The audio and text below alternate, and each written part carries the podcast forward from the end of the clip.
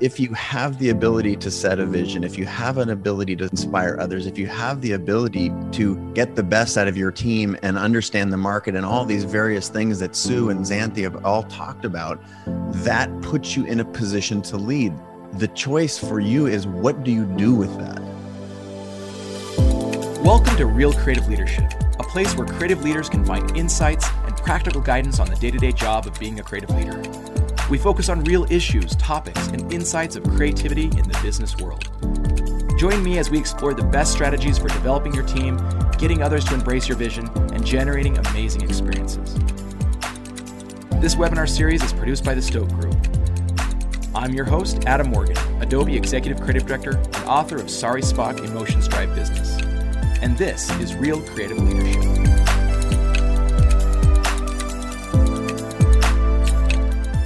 Welcome, welcome, welcome. It's so great to have you all here. Thank you so much for joining Behind the Scenes with Creative Leaders How They Got Here, a special session on creative careers. This event is brought to you by Real Creative Leadership, a video podcast and community where we give real world guidance on how to succeed as a creative leader, especially after you get a seat at the leadership table. In short, we're helping create a new breed of leaders so that together we can make a bigger creative dent in business. I'm your host, Adam Morgan, Executive Creative Director at Adobe.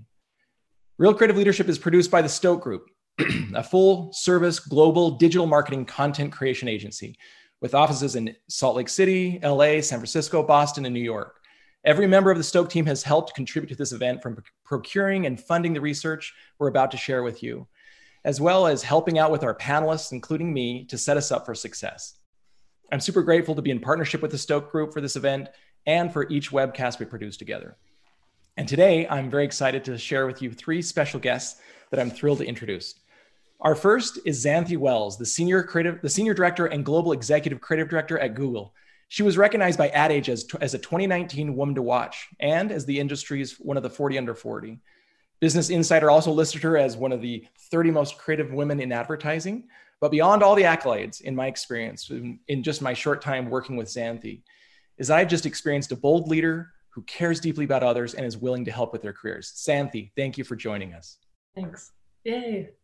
All right, next we have the illustrious Sue Boivin, former executive creative director at Microsoft. She has worked with for decades on some of the most beloved brands, winning big awards and making a big impact on business. But what she seems to focus on more these days is working with the brightest minds in the business and being able to guide and mentor many of them.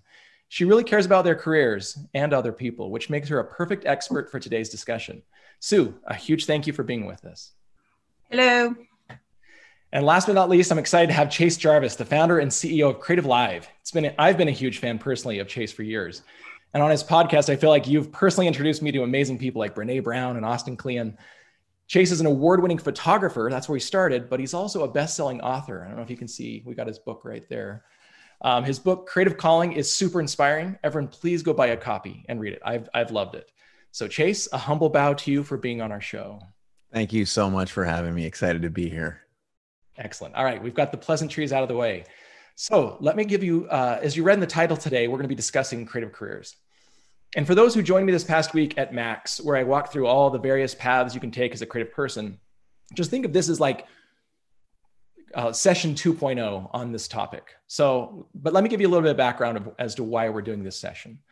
So, unlike other careers, a creative career can seem a bit wild and organic. I get it. Like most of the people I've met, it's just like they've fallen into this career, and or they didn't even know about it early on. Um, but for many of us, it, it's like a, a whack-a-mole. Like just different jobs and gigs and things pop up, and we're just taking whatever we can. And the good news is it doesn't have to be this way. So, as a follow-up to that Max talk, we decided to prepare for today's event, and we commissioned a formal research project where we interviewed hundreds of creative leaders across the country just to find insights on how you can better prepare to continue your creative career. So this is not just for like those starting out. This could be for those who are deep in a career or those who are looking for new guidance on their next step. We also wanted to bust some of the myths that we have about creative careers. So that didn't get in the way of your career planning. And then to discuss the research that we came up with, we brought together this group of, of uber successful creative uh, leaders to get their personal perspective on the research and also some personal stories from their experience of you know how they made it in the business so i hope you're just as excited as me to dig in and also we have to, uh, a chat here on the side with other people from Real Creative Leadership on the team. If you want to ask some questions, go ahead, stay engaged in the chat pot, and they are there to help you out. All right, so now that we have that out of the way, let's get to the chitty chatting. All right, one of the big questions we have when starting out on this research is the topic of skills. What does it take to become a creative leader? Our assumption is that much of the internet gets this wrong. Like I've done searches on the internet of like how to become a creative director, and almost all the time the advice is just be really, really good at the craft, and then eventually, poof, you'll be a creative director. Like that's that's kind of what it is. It's focused all on the craft. But we know that as creative leaders, it's so much more than that. It's not just the craft. That's the starting point. So we wanted to find the real answers of what skills you need.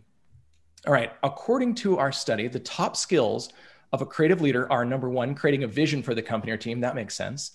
Followed by an understanding of finance. And number three, skills in marketing strategy. What? Hold on a second here. So, two of these top three skills aren't even creative skills. So, to be a creative leader, we have to learn finance and marketing. Xanthi, let's toss this over to you. Is this true? Do we really need to know finance and marketing? Um, yeah, I mean, I think all those are true to some degree. Um, I think, though, at least for me, when I kind of, those are kind of skills, hard skills. But when I look at um, successful creative leaders, I think it has to do with character traits. Mm-hmm. Um, and being an exceptionally good listener, I think I would rank number one. Um, and, and when you're an exceptionally good listener, you're listening for how does finance work? How does resourcing work? What's the strategy? And you're listening for, you know, all the answers. And then more specifically, you're confident in your own, your own uh, ability. So you're able to listen to your teams, you're able to listen to your peers, people above you, people below you, clients.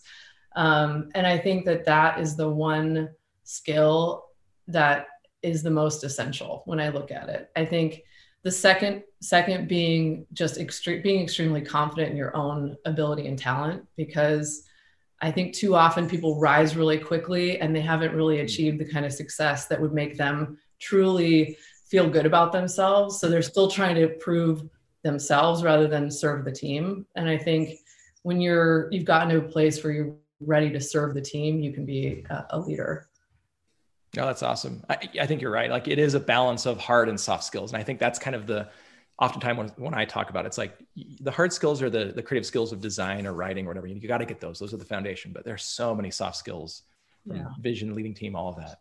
Here's another interesting stat 62% of creative leaders say that creative professionals at their company have to move out of the creative field in order to advance to an executive level position. So that means the more we grow as leaders, the more we have to move past those core, core skills of design and storytelling. And we have to actually learn business skills. Sue, what are your thoughts on this topic? I think you need to understand how to run a business. Hmm. That's just sort of table stakes at, at that level. Um, because this is a business and you're not just you know in it for the glamour.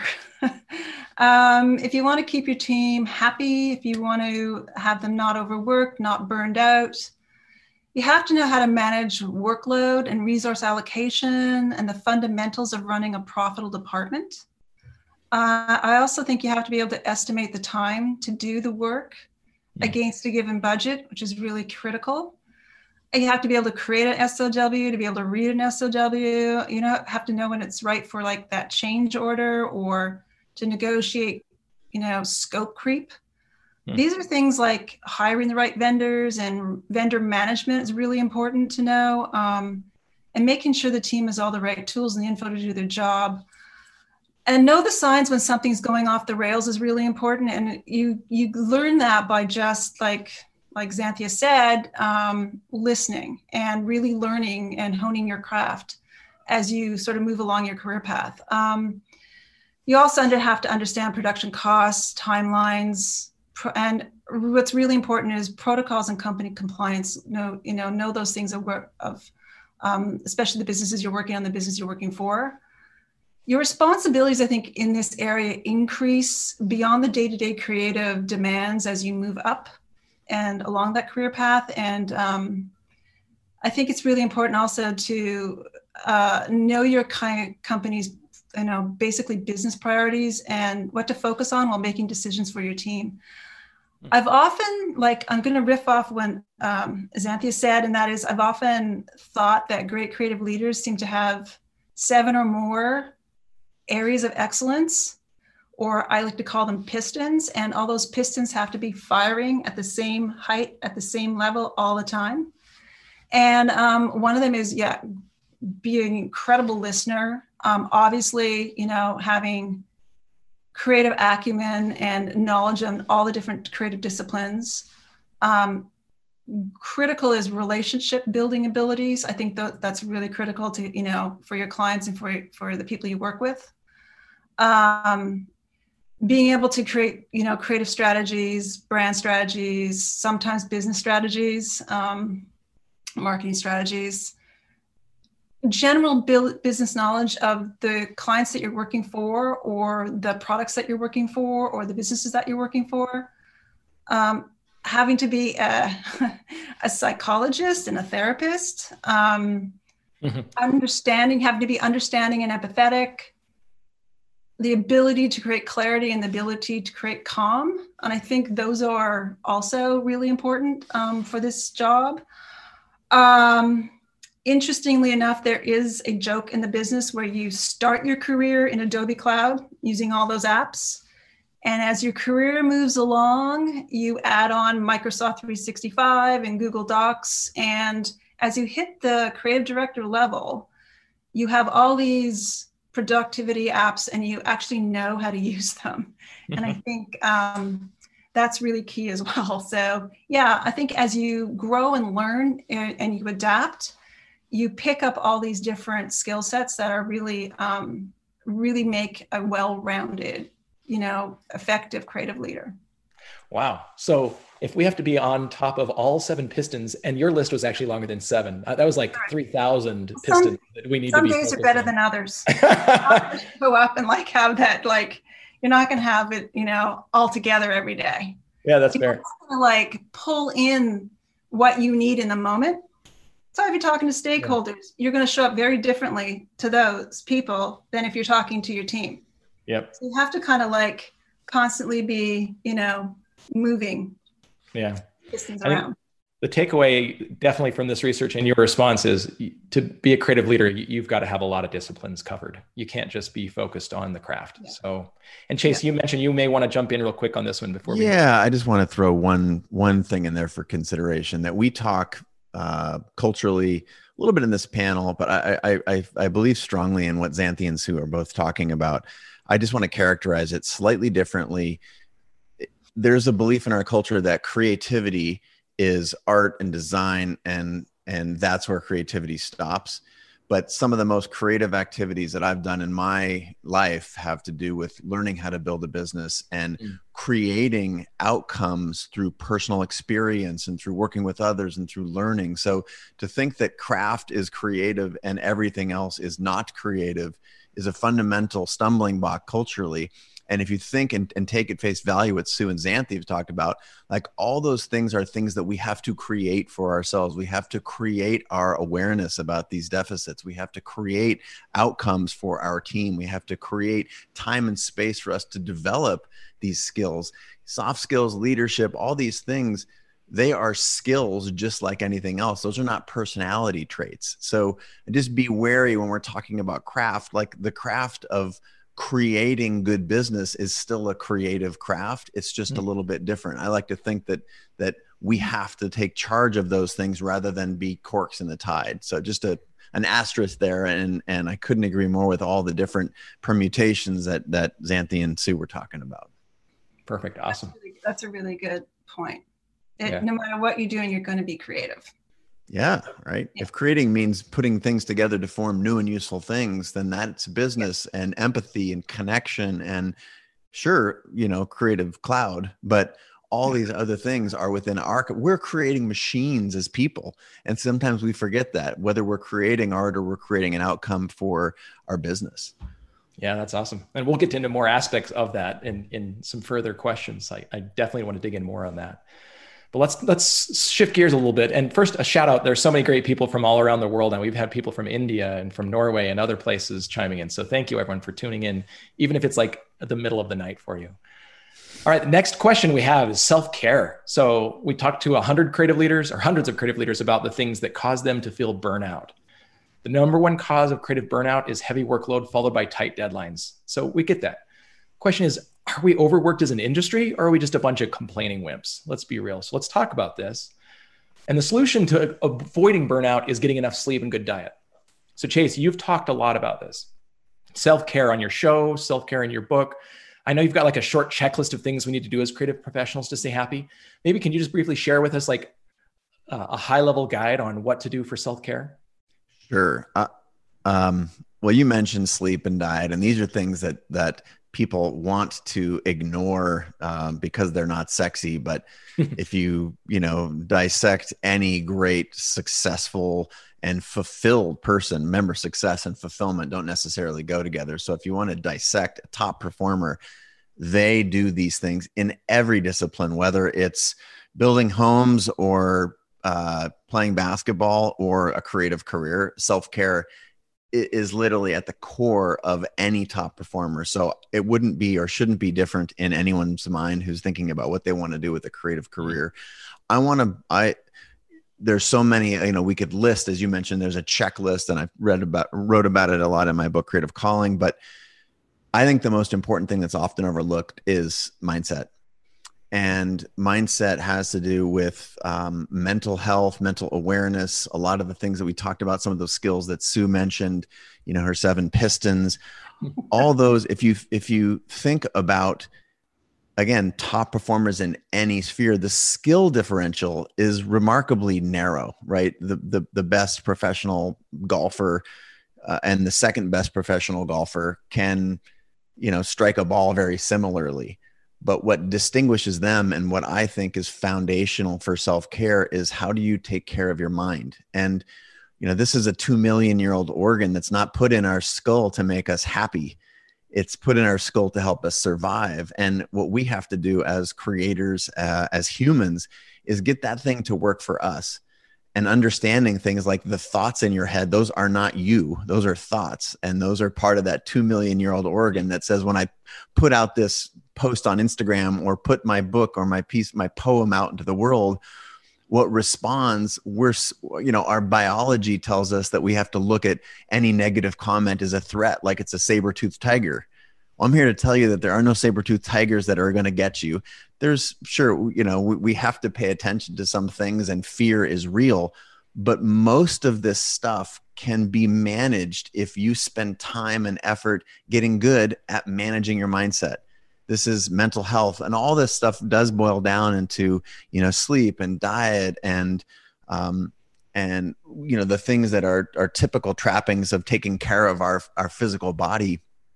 But so little is paid attention in our culture and specifically um, i think our industry about what it takes to have a great mindset. And this is you know these are tools like self-talk and meditation mindfulness awareness practice all this stuff of course it makes great leaders but first we have to be great humans and this stuff is fundamental. So I, am a huge advocate of mindset and learning to control this thing between our ears rather than have it control us.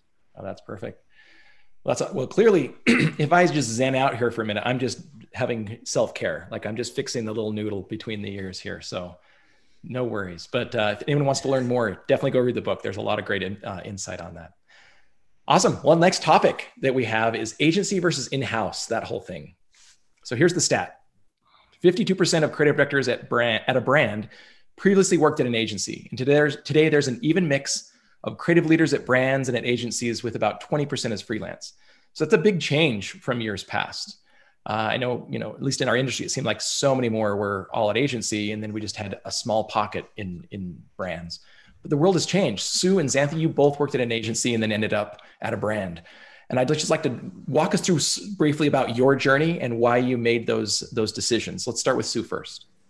Yeah, um, like you said, I first started out in the business and the breadth of work was being done in agencies. And so I got to move around a lot and worked on a variety of different accounts and different types of brands. And I really learned to build upon each experience and hone my craft. And agencies are great because all those departments need to work together in order to be successful. And it's a great way to learn all aspects of the business and all of your clients' business. So I truly had a great career in agency and I, I love agencies. Um, and depending on where you live, around six to eight years ago, there was a shift. Hmm. And brands started to realize that although they lean on agencies to do some of the work, and they still do, um, there might be cost effective to bring all this expertise in house and essentially have control over all aspects of the brand, the brand expression. Whereas agencies were doing some project work, in house agencies were creating end to end experiences from product design to the product launches and all the campaigns in between. And so companies started hiring people from agencies that could help them achieve this. And now we have all these incredibly innovative companies like Adobe and Google and Amazon and Microsoft um, with all these incredibly talented creative thinkers and creative problem solvers. And they're just down the hall. And so essentially everyone's, you know, working together. And for me, that was super exciting. Um, it was also a trend. And so it is a survival mechanism that kicks in when you say, What's going on in my industry? I kind of got to be a little bit, you know, um, ahead of the game. And so I was motivated to make the shift. And I started talking to recruiters and reaching out to my network. And this is where your network matters more than you know. It's, it's like something that you always going to rely on. Um, and at the time, luckily enough, I was working in an agency on the Microsoft account and I was running that account. And so um, a recruiter reached out to me and said, Hey, you know, there's an opportunity on this new team called Microsoft 365. You want to talk about it? And I was like, Yeah, it's Microsoft. Yeah, of course. Um, but just like in an agency, you have a vested interest in the success of that product, but it's different in a sense that you are not only the agency and the brand and the brand steward, but you're also the client. And so you're living and breathing the brand and the product. And it it it's funny because it's different in the fact that those things become part of who you are because you're entrenched mm. in that environment. Um, for instance, when I was running Microsoft 365 security and and in, in the uh, integrated marketing uh, team, um, I had my team actually worked hand in hand. This is a difference than it is in an agency with product managers, product engineers, product designers, directors, GMs, you know, creating partnership opportunities, every single aspect of the marketing of the, for the marketing of the Microsoft 365 and security business. And that you don't get, you don't get that kind of experience in an agency. And I've talked to a lot of people who have gone back and forth. And um, I think it's great to have both types of experiences uh, for your career. Um, and as a leader, you get to impart all this different types of knowledge to your team, the differences, the similarities, why things work the way they do. Because you know, always hear about, oh, this client and this client, but it's really, you know, if you have that experience, you can actually impart that the reasons why, you know, maybe a client is reacting this way. Um, I, I think having agency experience was made it easier for me to actually move into the client side uh, because the skill sets are similar, but the structures are different. Um, the structure of the, of the organization is different. The skill sets are still needed. Um, and I've seen people reinvent themselves, moving from agency into in house like uh, writers becoming strategic planners and visual designers becoming product designers. And I think it's really cool aspect of what we do. And I also feel like you have to look for those unique opportunities to reinvent, but those things exist. And so I totally, if you have the the ability to do both, I would highly recommend, you know, you know, sort of um, rounding out your career that way. Cool, that's awesome. Xanthi, give us maybe your take on moving from agency to to brand. Sure. Um, yeah, so I spent about seven years at Chiat Day. That's kind of where I cut my teeth. I was probably the happiest job I've ever had. Mm-hmm. Uh, from there, I went to a small boutique agency that had already been founded, had about two clients in LA. Um, I was there for about a year and a half. We sold the agency. That was an amazing experience, just learning about investor relations and how to actually sell an agency because I was partner in it. So I went through that experience. And then I was really craving just great creative and going back to kind of my roots. So I joined Mal for Good uh, under Lee Clow. He was running uh, Laurene Jobs's organization. So Emerson Collective, we worked on that. And um, I was starting at that point to kind of look around for like what's next. And um, I remember I got, you know, offered the dream job for me at least, which was running Dove out of Ogilvy in London. And I'm like, this is amazing. Oh my God, I love the team. And then something kind of pulled me back from it. And I realized, and I think Chase, what you said earlier about creating a business and and the and that was one of the most creative things I felt like I did at Pitch um, when we sold the agency was really ramping that business up, really understanding the fundamentals of running it, and that felt like the biggest creative thing I'd ever done. So to go take an agency job, well, it was the best you know possible agency job I could have imagined. I was still like, this something's not right here. It's not scratching the itch. And um, I, I started talking to different brands um, Airbnb, Uber, a couple others. And then I got a random call, a friend, like Sue was saying, your network is more important than you know. Someone I'd worked with, um, you know, peripherally for about four months, put my name in the hat for a job at Nest, being the creative director. And I was like, well, look, I don't really use their products. I love them. They're great brands. You know, should I even take the call because I wanted to be um, you know, someone that would be the best proponent of that brand. I quickly fell in love with the co-founder, the entire team. I was like, this is the place. And I loved in my interview talking to all the different folks. Like one woman that I met with who's still a good friend, she was running Home Depot and Best Buy and all the partner marketing. I'm like, that's really interesting. I want to help solve your problem. So it was access to solving creative challenges that I'd never been exposed to and that felt exciting. It felt more holistic rather than here, you guys do the Super Bowl spot or you guys do this holiday campaign. And I always wanted to go deeper into yeah. how a business runs. And, and, and that, that was fascinating to me. So um, that, that was kind of my journey into client side and I absolutely love it. I mean, I, I learn every single day and I, I'm listening a lot more than I'm talking because the people around me are so incredible. I mean, it's like filled with Stanford MBAs and engineers. And, you know, Sue was talking about the entire product roadmap. I'm getting to see and experience things I never would have done. So I absolutely love that.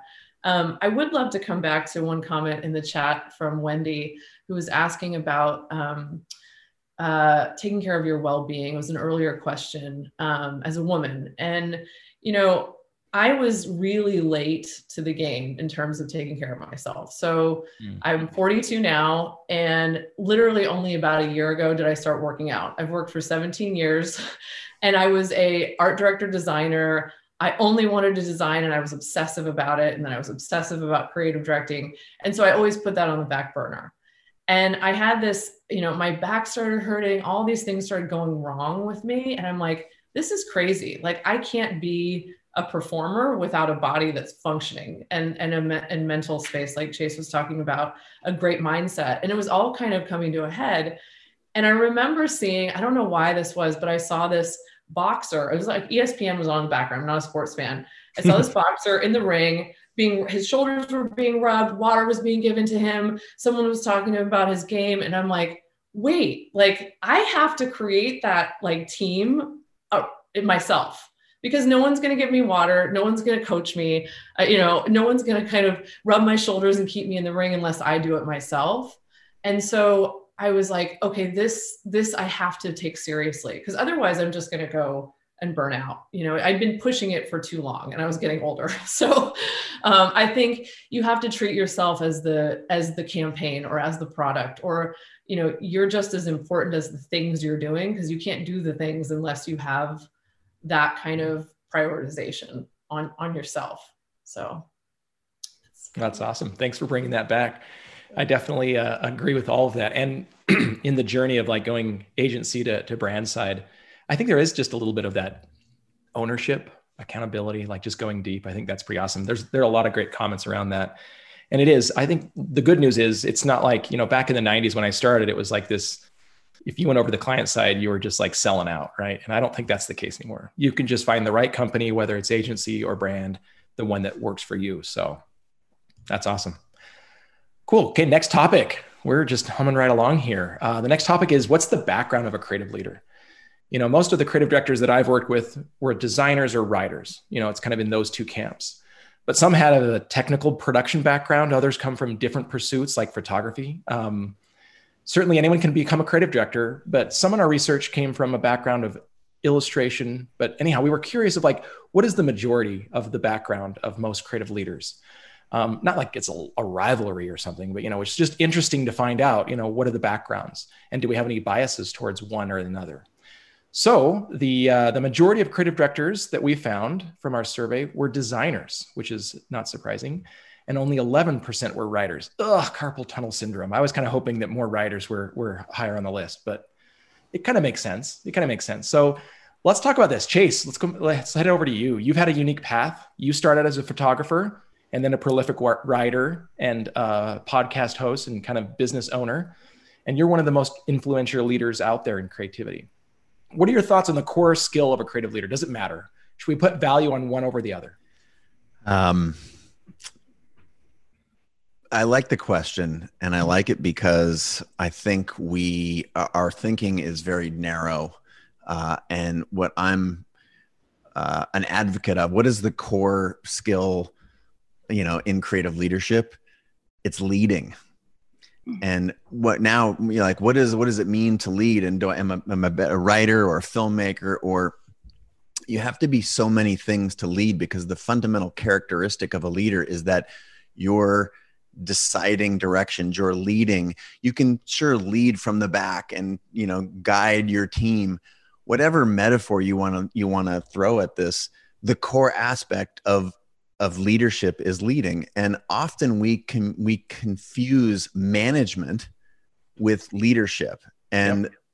and the best leaders that i know have a huge range of backgrounds. And what is often missed is that whatever the attributes that you have whatever those are whether you're a writer or designer or a knitter or needle I, I don't care what your craft is is if you have the ability to set a vision, if you have an ability to inspire others, if you have the ability to get the best out of your team and understand the market and all these various things that Sue and Xanthi have all talked about, like that puts you in a position to lead. The the the choice for you is what do you do with that?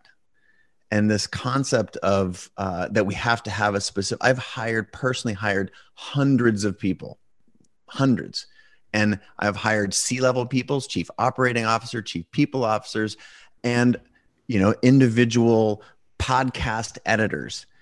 And I've one never looked at where a single person went to school. Hmm. So I know it's probably different if you're trying to get a job at a Fortune 10 company, but I'll tell you the trend. The trend is that is becoming less and less important where your four year degree is from.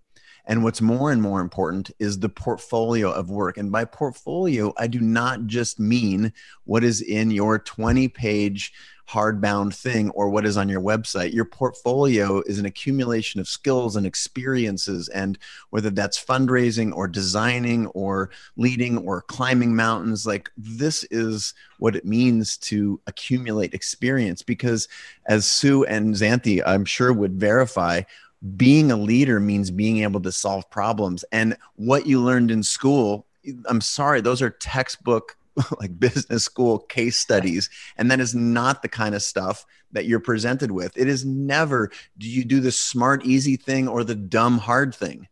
It's which hand do you want to cut off? You only, you only, you, and you do different things with different hands. And so these challenges, nothing in any linear, um, background, whether it's designing or drawing or writing or even management, will prepare you for what it means to be a leader. So, whoever you are, whatever your background, if you choose to lead, start leading. What can you lead? How can you build up your own leadership resume? Start leading at your local um, you know the local design conference or at the community college these are attributes these are skills that you that you can polish and build over time, regardless of the background.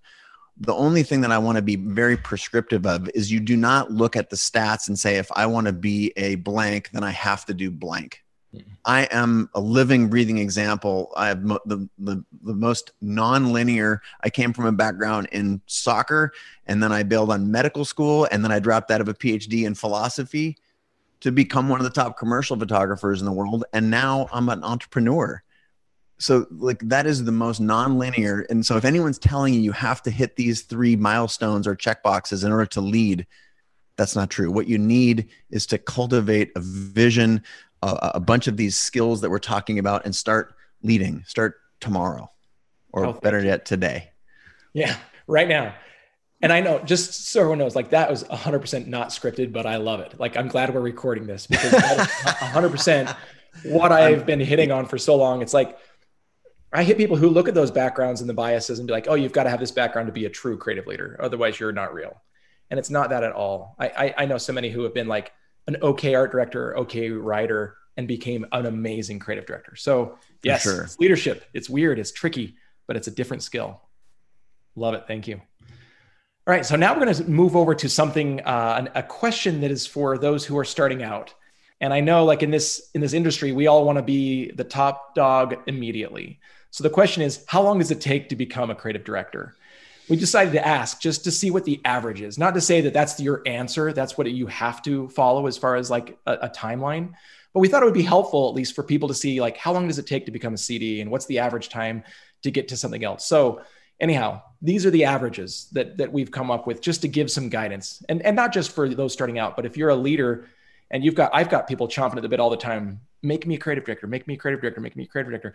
And it's like, well, there are a lot of things you have to learn, and it's not just a matter of just putting in the time, or you if you're the rock star, you're the next one. So here's what we found: the average time it took to become a creative director is almost 14 years. And it takes an average of nine more years to reach the role of an executive creative director or something similar, like uh, I don't know, chief creative officer or something like that. That's 23 years. Yikes. Xanthi, so you've been an ECD and a chief creative officer at multiple companies, but you did it in a much shorter time frame. So what are your thoughts on just setting expectations to someone who's chomping at the bit? Does 23 years seem right to you or does it matter? What's your experience? I think it all, I mean, it all depends on where you start and, and the kind of projects and, and exposure that you have at, at an early age. I think for me, I'm a little guilty of like, I got to get this all done. Like I have an urgency that um, I've had for a long time, and um, I think you know part partly due to a tragedy. I lost my dad when I was in art school studying advertising, and I think have going through that gave me this sense of like life. Really, life is short, and I love what I do, and so it was natural for me to kind of grab as much as I could and throw myself into every single thing I did. Like I still feel like that way if someone gives me a, you know an, an, assignment to do the best placemat in the world like I'll, I'll put my heart and soul into that. Um, and and so i think that sped things up because i had that sort of urgency inside me. Um, i think it just depends on readiness and how comfortable and and how you adapt to different pathways. Um, and you know for everyone it's different but i I don't think it needs to take that long. I mean, that I've, I've been working 17 years and I, I was a CD probably 10 years in. But I do remember um, my my boss and really only mentor, um, consistent mentor through my whole career, Rob Schwartz, who's the CEO of TBWA in New York, and he said to me when he was promoting me from art director to ACD, and he said, "Look, he's like, we can promote you, but you don't have to manage people. You can keep doing the work." Making stuff. And I said, and he's like, you're, you're a great doer. You, you know, you contribute a lot. And I said, but Rob, I, I really want to manage people. Like, I really want to learn how to do this without touching every single thing and being able to give direction verbally and kind of bring people along. So it was definitely a fork in the road. And I chose to go, th- go up through management. I still obviously did a lot of the work too, but I wanted to build that skill and I was and I was bad at it at first, really bad at it. And I had to learn you know quickly how to do it right. And so I grabbed every single piece of advice I could as I was coming up that way, learning the soft skills, empathetic leadership, servant leadership, all that stuff. I was like just feeding feeding that um that engine. So um I think it's you know it's all it's all based on who you are and how what you want, you know, what drives you. Um, so anyway. No, that's great. I think definitely the takeaway is don't worry about the time, whether it happens soon or it doesn't happen for a long, long time. Like don't don't either beat yourself up or be, you know, too eager. And I think there is there is a problem in our industry where so many people feel like they're already a CD that they're already at that level and they're like, why don't they just give me the title? Um, we did a whole separate uh, session. If you go to Real Creative Leadership, you can you can listen to that because there's so much more that it's hard to see the perspective. I know for me, I had like my dark dark day in December where I thought I'm an ACD. Why can't I make it? You know, up to the top. And it wasn't until later that I actually saw why because I didn't have certain leadership skills and qualities that I just was blind to. So anyhow, more on that. We're not going to dig deep into how to become a CD, but you, we have more content on it. But your your answer was perfect. Thank you so much. But you brought up two things. So one thing that Chase brought up and one thing that Sue brought up um, is education, and that's what we're going to talk about next. Um, is education and mentorship. I think those are two critical topics. So when we researched and we you know went out there and did our, our study with you know hundreds of creative leaders we had a, a pretty educated group 80% of them had some sort of a degree in higher education so they were an educated group but here's the twist the leading factor that creative leaders said helped them prepare for their role the most was not formal education surprise instead the number one factor was being self-taught through books and online classes i'm sure chase for you this is like of course of course i already knew this this, this is a truth so maybe let's talk first about being self-taught and then I'll move on to mentorship. But clearly, what are the insights that you discovered as you were building this online platform for people to self-teach themselves and become creative uh, creative leaders? Yeah. Um, well, I, have made you know spent the last ten years of my life focused specifically in this area, so uh, it's it's nothing new to me. But I do believe that we all know the answer, and the answer is just experience and the reality is that what school or formal education often does is it sets you up for um, uh, there's a disconnect between school and real life experience and that's not to diminish education to be mm-hmm. very clear like i built CreativeLive not because i didn't think that for your institution or what you had in school or a trade organization were any more or less important uh, but what was i think fundamental to um, to experience is doing. And there's so much in education which is lean back.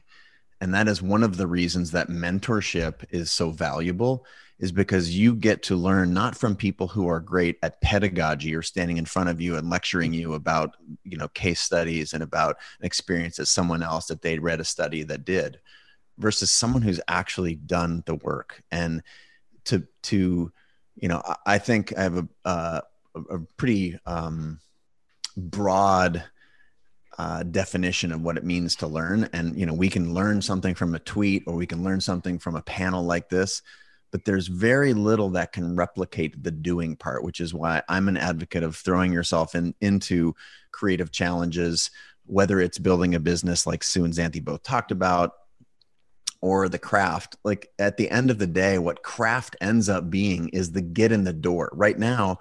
And to be very clear, it's like, you have to be great at your craft, whatever it is. I don't care if, again, whatever line of work you're in, whether you're a, a, dentist or an art director, being great at your craft, what you have been told and what school, I think, um, unintentionally reinforces is that craft will define whether you succeed or not. And what I've found is that craft being good at the thing, that's the get in the door fee. When you are, you know, I made the professional golf analogy earlier, all of those golfers are incredible.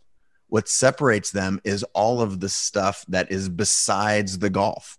It's the mentality, it's the hunger, it's the passion, it's the willingness to engage, it's the effort, it's, you know, hmm. and and acknowledging that we all come from all kinds of different backgrounds and there's tons of privilege built into uh, one person's background over another. This idea of taking your unique set of attributes and pushing them through doing actual work that transcends just designing and transcends just writing to living this full experience. And and to connecting with other people in the community. That's really what mentorship is about. It's connecting with someone who's already solved these problems or has been through a lot of the same things that you are going through or about to go through.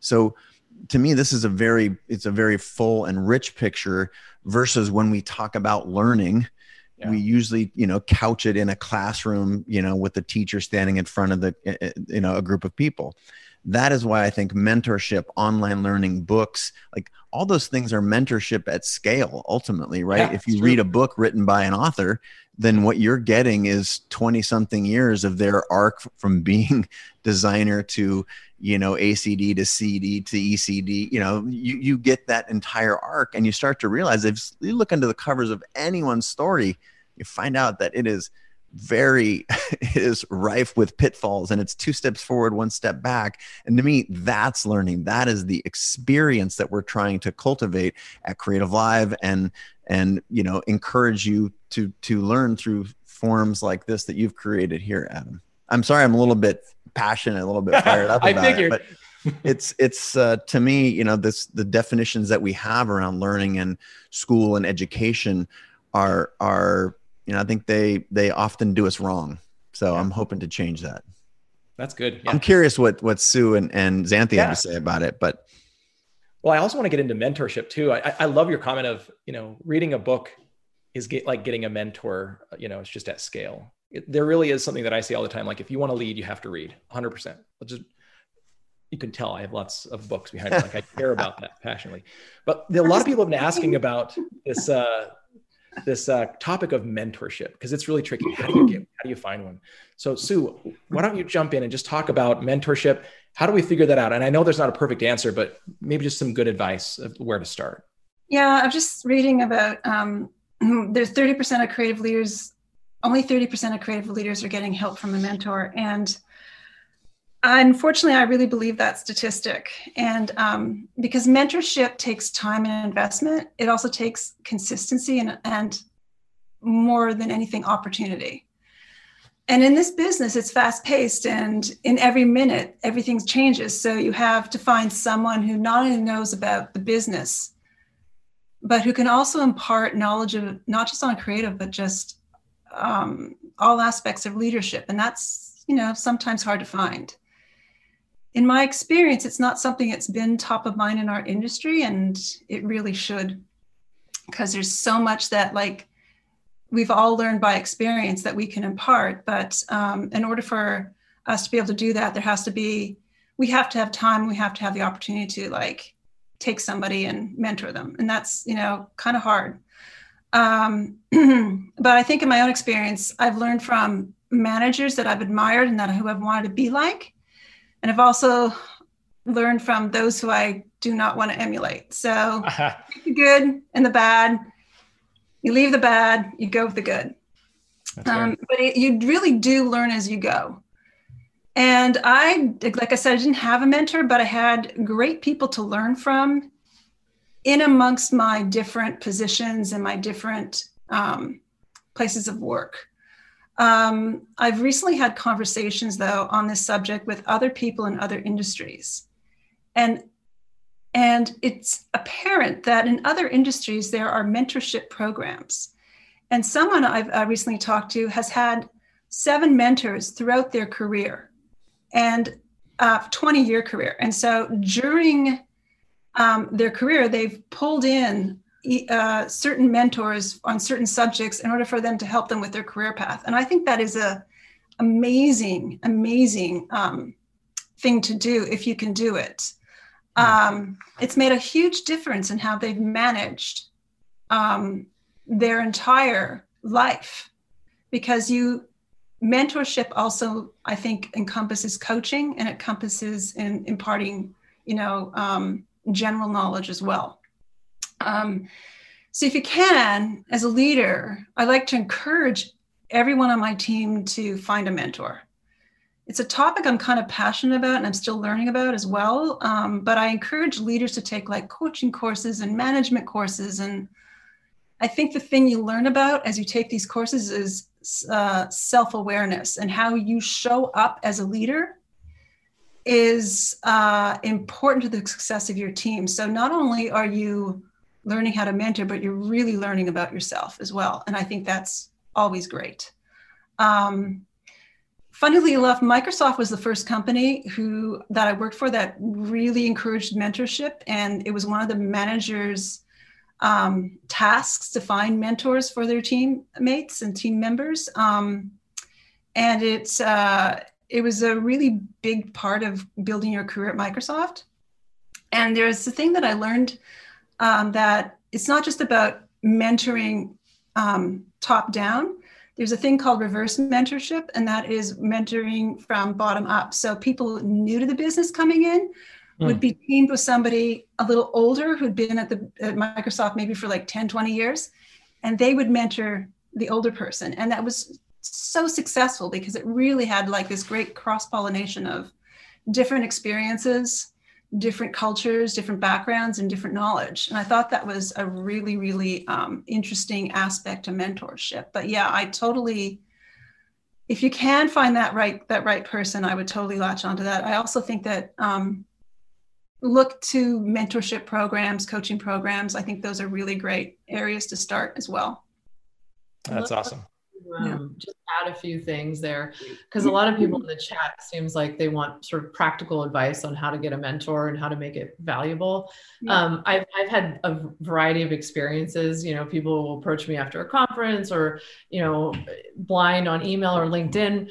Um, and i think the most important thing when you're looking for a mentor is don't be just looking for a mentor broadly. Look for a specific person and focus on that person. Um, have an agenda. Like that's the time when you should have an agenda. You should send them the agenda of all the questions you want to have them to, to ask them. While you have their ear, be prepared and and make it useful in a dialogue. Be vulnerable. You know, a lot of times I'll get a mentee who is like, "I got this all figured out." I'm like, "Then you don't need me." Like you you should come to me with the things that you're really trying to work on that you might only tell your boyfriend or your girlfriend or you know things that are, are you really struggling with and i can try to help? And then ask me the deep questions. Ask me the things that you're scared to ask because that's the only way we're going to build value is if i can unlock some things also and go with you back to where i was at those times. And and like someone in the chat also said you know add value to your mentor's life. I think it was amy you know it you take tremendous pride in your mentees you talk about them with your friends you talk about them i talk about them with my parents like people that i mentored through my career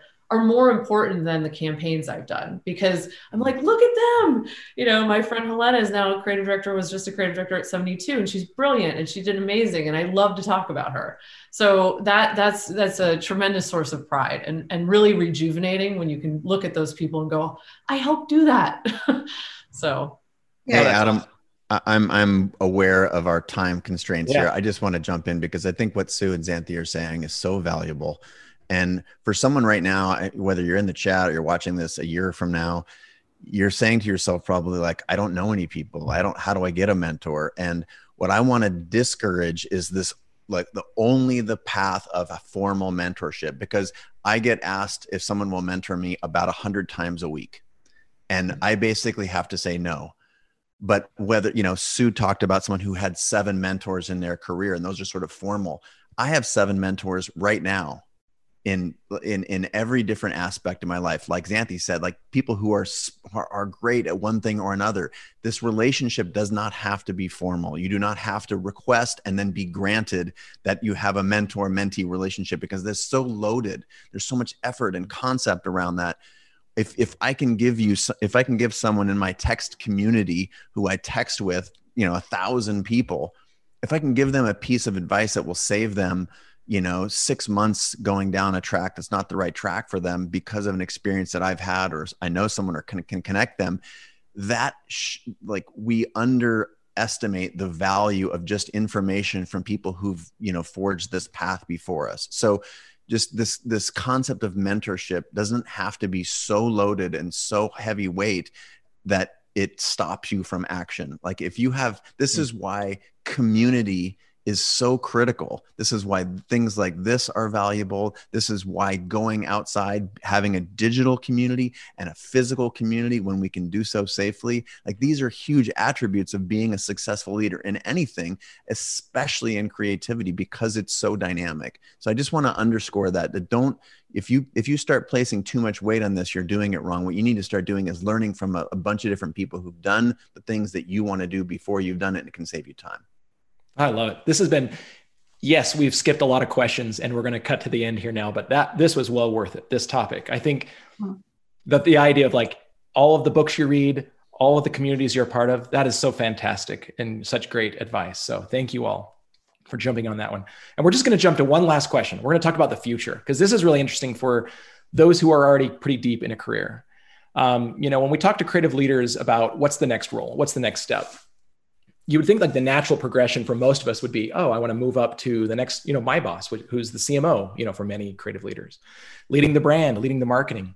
Um, but that's not necessarily the case. In fact, when we did the research, you know, choosing the next step as CMO was like fourth on the list, dead even with just staying a creative director. So rather, the top roles that creative leaders want is CEO. They want the top spot, which is interesting. I mean, that's exactly what Chase has done. Yet almost half the creative leaders said that at the end of their career, they don't even want to stick around at their job, which is shocking. They want to start their own business or go and do something else. If you count like 75% of creative leaders were seeking to move beyond their traditional creative role. And I think that's just interesting in just our whole, this whole talk here of, you know, for those who stick it out, you know, that's really, really interesting. But really, it's, it's the, we're talking about creativity is more than just that specific role. It's moving on to so many bigger and greater things. And I am super passionate about this because I feel like we are cutting ourselves short as creative leaders in this world.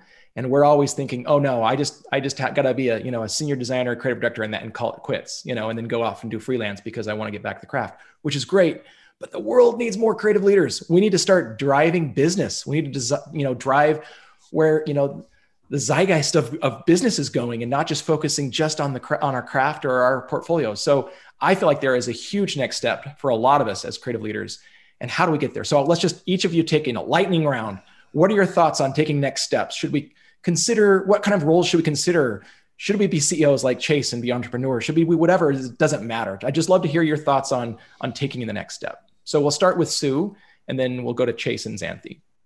Um, I think it's a good goal. I think CMO or um, I prefer CCO, mm. Chief Creative Officer, because um, I've known a lot of creative office creative directors have gone back to work gone back to school to get their MBA so they have a bigger voice and a seat at the table. And um, I, I love hearing that 63% of boards have creative leaders on them. And I think that there's a real opportunity there. And I think the CCO would be a great sort of career path. Plus, you could blaze a trail for other creatives to take that career path. And I think that that's something that is really, really great. It also gives me hope because with that 67%, um, it means that companies really have an understanding how their brand shows up and how their brand presents and how key it is to their growth and their competitiveness. So I think it's, yeah, yeah I think I'm all for it. I think, yes, it's a great. Yes, yes. We need more creatives on the board of directors. I love that, oh. not just operations and finance. Okay, yeah. next, Chase. Um, I think that I'm not the right person to ask about moving up within a large company. I've never been one. And and I think you know Sue and Xanthi are both highly qualified, so you should pay attention to them. What I will leave you with is there's nothing that can replace mastery in one thing because once you have mastered something, and I don't care what it is, needlepoint, engine rebuilding, doesn't matter if you're if you are so extremely proficient and you you truly if you if you have to ask if you've mastered something you haven't going so deep on something is such a valuable characteristic that when you mastered something, what you understand is the concept of mastery and your ability to apply it to other things. So, whether you go deep as a photographer and then you can understand what it would mean to be a CMO or a CCO, you understand the ecosystem of who might I contact? What schools may I attend? What conferences? Who can mentor me? These are like it's a 360 degree yeah. thinking that you can only get if you've gone deep. But again you know do as they say not as i do. I don't know.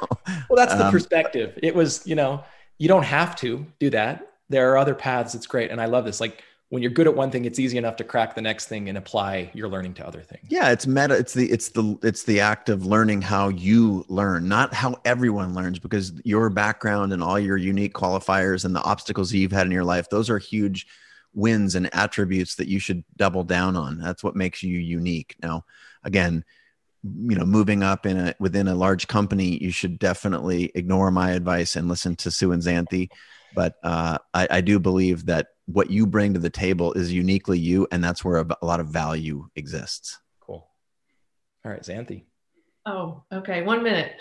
Um, I, I think it, it really depends on who you are. And as, as I've grown in this career, it's really looking kind of on a deep level at what you're truly good at and what you like to do. Because for me, I don't think CEO is where I want to be. I could see being president of a small agency. Um, I could see myself designing wine bottle labels in Sonoma. Like I just, there's any, I'm building a business again, I would love to do, but I'm still looking and asking what's next. Um, CMO isn't particularly inviting for me, but um, it's all personal. You know, it's what you feel like you'd be happiest doing and have the largest impact. So I think it's really a introspective journey. That's awesome. Well, thank you all for sharing that. If, you, if everyone could just hang on for just a few minutes more, we're just going to c- conclude here. I want to first, uh, you know, we've had a great discussion. Thank you personally to all three of you for joining us on the show. It's been fantastic but we want to make sure everyone gets a chance to uh, um, yeah just really follow up and, and learn more about each of us and subscribe to what we're passionate about so just everyone if you can give us a quick where can we find you where can we follow you where can we have you as a mentor per se you know on, on the on the social channels or whatever it may be so chase and then xanthi and then sue just tell us how people can can stay in touch with you uh, i'm slash chase jarvis everywhere on the internet i've got uh, oh, one second here i got a book that i feel like i put you know my heart and soul in. Uh, it's a best-selling book in in creativity. Uh, check that out. And CreativeLive is a great place. It's where more than 10 million people learn from the top creators and entrepreneurs in the world. Awesome, Xanthi. Uh, LinkedIn. Hit me up on LinkedIn, and then I'll quickly take you to email because I get lost in LinkedIn sometimes. so true, so true. All right, Sue. Uh, same LinkedIn. I'm an introvert, so my my Twitter and my uh, my Instagram, my Facebook are private. but LinkedIn, I'm all over that. So yeah, hit me up on LinkedIn. Awesome. Well, thank you. And for me, you can always join here at realcreativeleadership.com. Um, or you, if you want to know more about my articles or my book or you know speaking gigs, it's adamwmorgan.com. And then uh, otherwise, yeah, YouTube or your favorite podcast for Real Creative Leadership. That's what we're building. Again, thank you to our producers and strategy partners at the Stoke Group. Real Creative Leadership would not exist without them. Thank you, thank you. If you need help sharing your brand story visit them at thestokegroup.com and learn how they can help you with your projects and your clients. As always, if you missed something, you can read the show notes at the RCL website. Please visit us at our website or our YouTube channel or your favorite podcast platform. And here's our only ask for hanging out with us today is just please go to those platforms, subscribe, give us a thumbs up, good rating, review, whatever it is. We need the feedback so we can improve and stay motivated to keep this show going. So I appreciate your engagement. We encourage you to connect, and engage with all of us. That's why we gave you that information. Um, we all want to make a dent in this universe, and it takes working together to get there. So that's it for the day. Thank you so much personally for joining us for Behind the Scenes with these world class creative leaders. This has been a special edition of Real Creative Leadership. We'll catch you all next time. Thanks, Adam. Thanks, everyone. We'll see you all. Thanks for listening to Real Creative Leadership. I'm your host, Adam Morgan, and this series was brought to you by the Stoke Group. For the most effective marketing, use both sides of your brain to align your strategy, creative execution, and analysis. Connect with the Stoke Group for help designing each step of your marketing plan and creating a coherent vision. Visit thestokegroup.com to learn more.